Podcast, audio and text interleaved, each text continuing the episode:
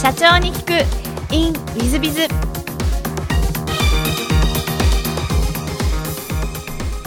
ィズビズの新谷です。先週の続きをお聞きください。その後、えっ、と、e ライセンス、今の、えー、ネクストンさんを、おまあ、企業創業されていらっしゃるんだと思いますけども、これきっかけというのは何かございましたでしょうか、きっかけはですね、やっぱりその、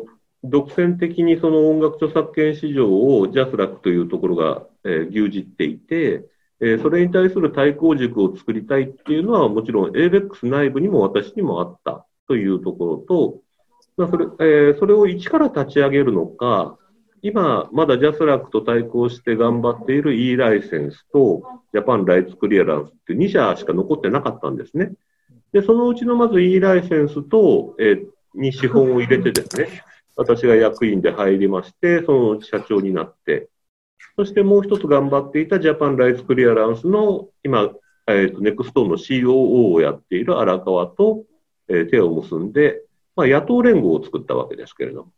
えー、それで、まあ、えー、っと、ABEX を完全に退職して、えパパブリックカンパニーになる道を選んできたと。そういうことですね。なるほど。上場されるにあたって、なんかご苦労とかはあられましたでしょうか？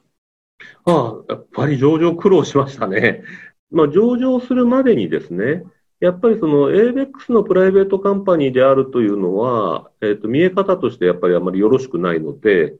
ABEX はその最強のコンテンツ集団ではありますけれども、うん、やっぱりその JASRAC っていう、えー、一般社団法人に対抗するためには、権利者をたくさん支持を得なきゃいけない。なので、えっ、ー、と、古巣であったソニーミュージックにも株主になっていただいたり、あるいはアミューズさんであったり、あとゲーム業界ですね。ゲーム業界の上場会社である光栄テクモホールディングスだったり、セガサミーであったり、まあ、いろんな人の応援をいただくというところ。えー、もちろん快く応援してくれるところもあれば、えー、出資して何のメリットがあるんだっていう厳しいお言葉をいただくところもあり、えー、その審判を集めるのに苦労したということがまず一つ。それから、やっぱりあの3月30日の上場っていうのはもうコロナのですね、まあ、盛りといいますか、これからどんどんひどくなるっていうところでありまして、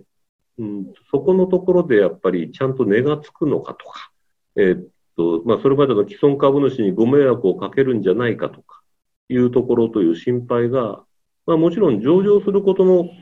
手続き的な大変さは死ぬほどあったんですけれども、まあ、それ以上にプレッシャーがありましたね。ありがとうございます。そうしましたら、もしよろしければ、ネクストン様のあの、事業内容をですね、ぜひ、あの、宣伝がてらご説明いただけたらなと思うんですが。あはいはい。えっ、ー、と、ネクストンという会社はですね、えー、一言で言っちゃうと、えー、著作権、楽曲や原版の、えー、権利者から権利をお預かりして、えー、それを、その音源や楽曲を使いたいっていう人にライセンスして、その手数料をいただくというですね、著作権のエージェントなんですね。で、あの、まあ、ジャスラックという、えー、ところが今まで独占的にやってきたのは、詩と曲ですね、えー、歌詞とメロディーの楽曲の著作権だけを、えー、それを使いたいレコード会社であったり、放送局であったり、デジタルプラットフォームに出してお金をいただくっていう、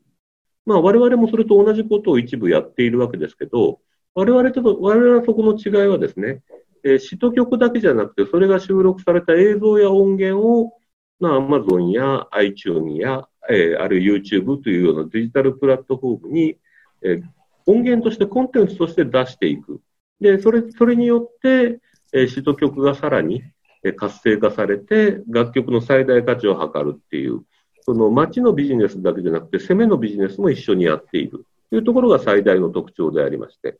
えー、なので、まあ、そこで手数料をいただくというのが我々の事業でございますので、まあ、いかにその権利者サイド、えー、アーティストサイド、作詞作曲家、レコード会社から楽曲や音源をたくさん集めて、えー、たくさん使っていただいてっていうのが我々の、えー、事業でございますね。なるほど。ありがとうございます。そうしましたら、ちょっとあの、全く違う質問もさせていただければと思いますが、はい、えー、事前にあの、お聞きしたあの、好きなもの、好きなことで、サウナで放電というふうにお答えいただいて、はい、サウナ好きということでいらっしゃいますが、はい、はい、あの、こ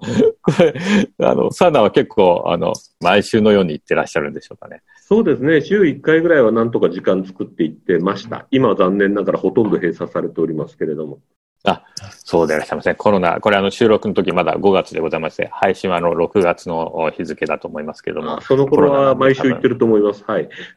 あ、そうですか。じゃあ放送始まったらもう、あの、えー、流れてる、アナウンサーの声が流れてる時は、あの、サウナに行ってらっしゃるかもしれませんが、はい、えっ、ー、と、もう一つあの、座右の銘も聞きまして、これもすば、はい、これはもう本当に素晴らしいんですが、ぬるくないか今の自分というのと、はい謙虚というののお二つをお答えいただいたんですが、これ選ばれた理由というのは何かございますでしょうか？あの、これ、ぬるくないか今の自分っていうのはですね、あの、筑波大学にあの掲示してある墨書き牧書なんですけれども、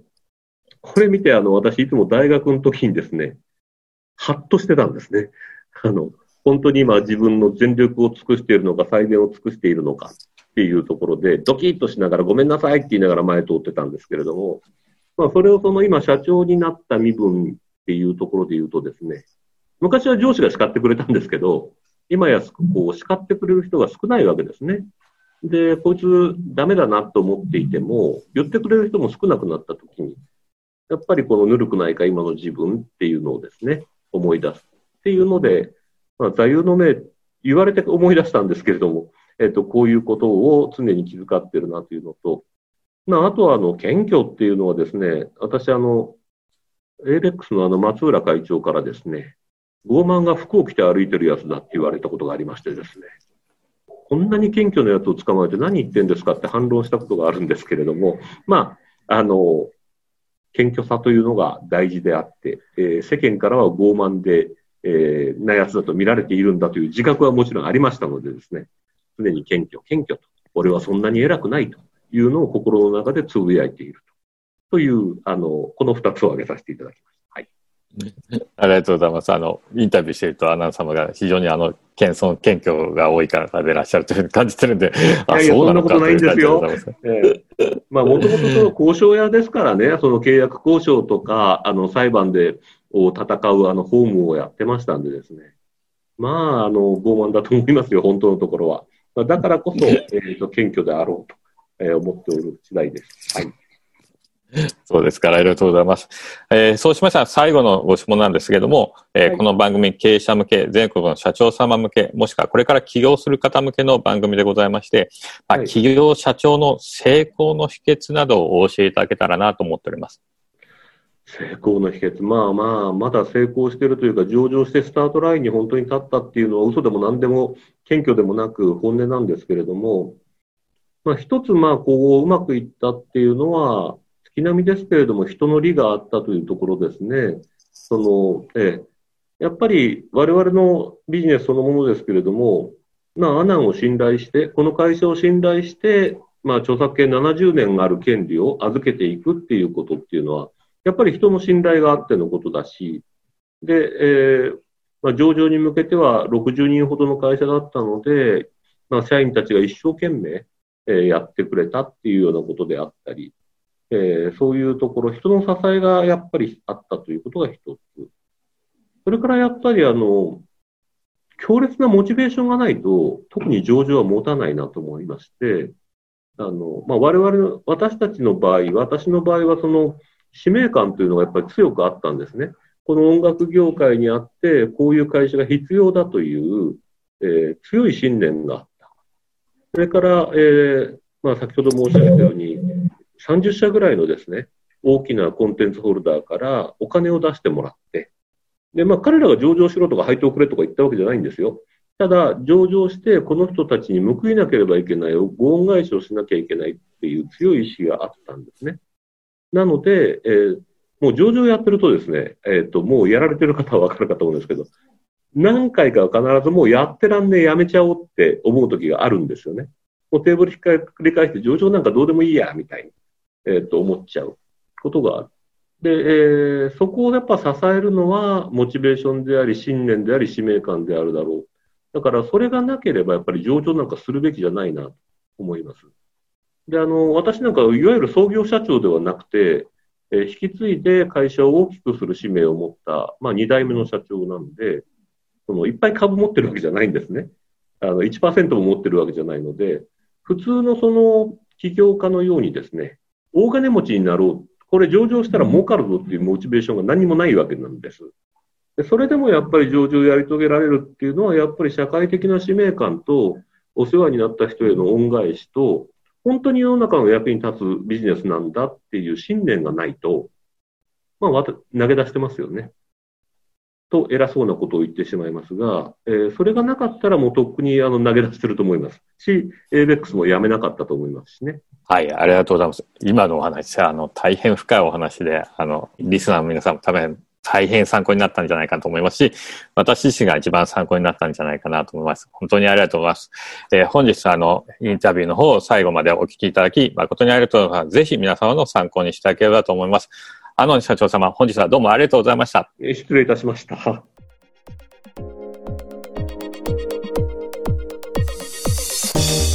本日の社長に聞く in with the next on 様でいらっしゃいました、まあ、上場企業東証マザーズに上場したばかりという社長さんでいらっしゃいますが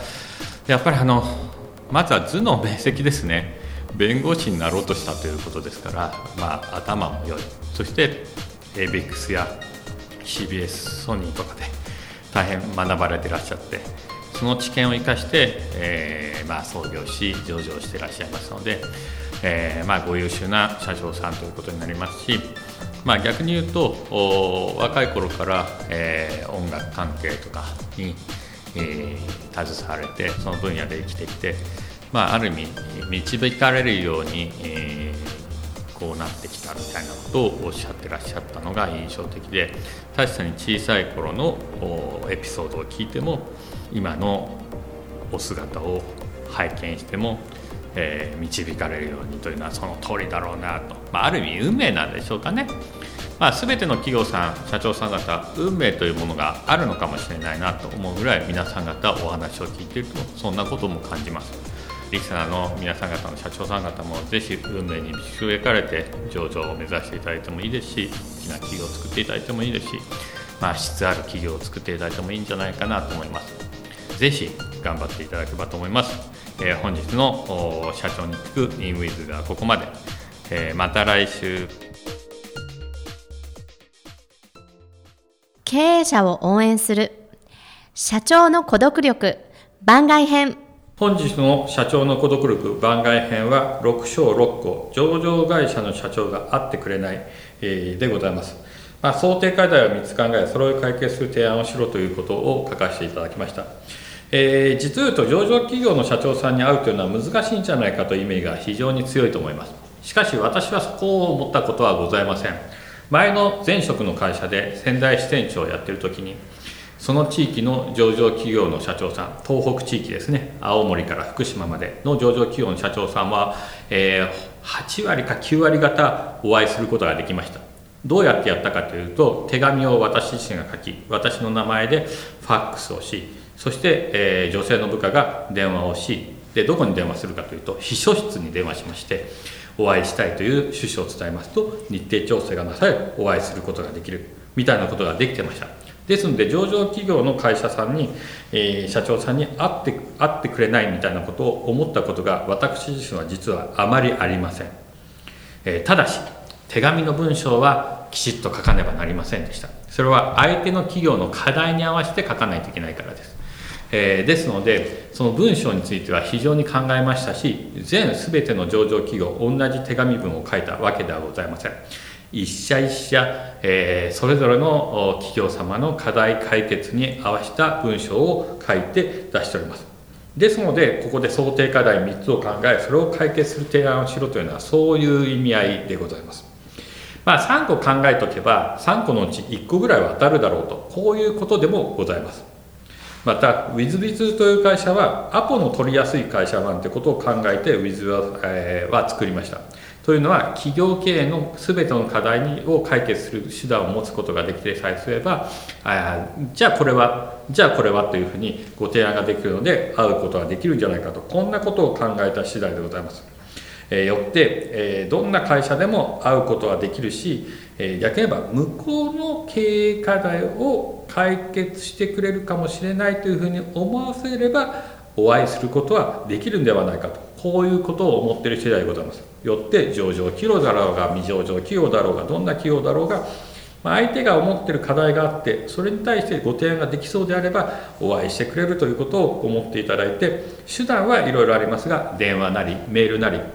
まあ他にもいろいろございますが、えー、やればいいんじゃないかなと思ってます。えちなみにこのポッドキャストを聞いていただいているとよくお分かりだと思いますけど、えー、上場企業の社長さんたちがあ3割ぐらいでしょうかねご出演いただいてます。それも実を言うとインフォのメールからご依頼しそれも丁寧に文章を書いてそうするとじゃあインタビュー出ようということで出ていただけるみたいなことになってましてもちろんその時にメールの文章はきちんとしないとダメなんですけども、えー、うちのポッドキャスト社長に行くインウィズに出ると自分たちの知名度も上がるかもということで、えー、ご出演をいただいてます。よって上場企業さんに会うこともインタビューを取ることも、えー、できるというふうに思っていただいていいんじゃないかと思います。私もはインタビュー取る時もメールとか手紙文を丁寧にお出ししそして、え、選んでいただいているということでございますので是非そんなことも考えながらそんなことを検討しながら、え、手段を取っていっていただければいいのではないかなというふうに思っている次第です。ぜひ頑張って上場企業の会社の社長さんにお会いしていっていただければと思います。本日の社長の孤独力番外編はここまで。また来週。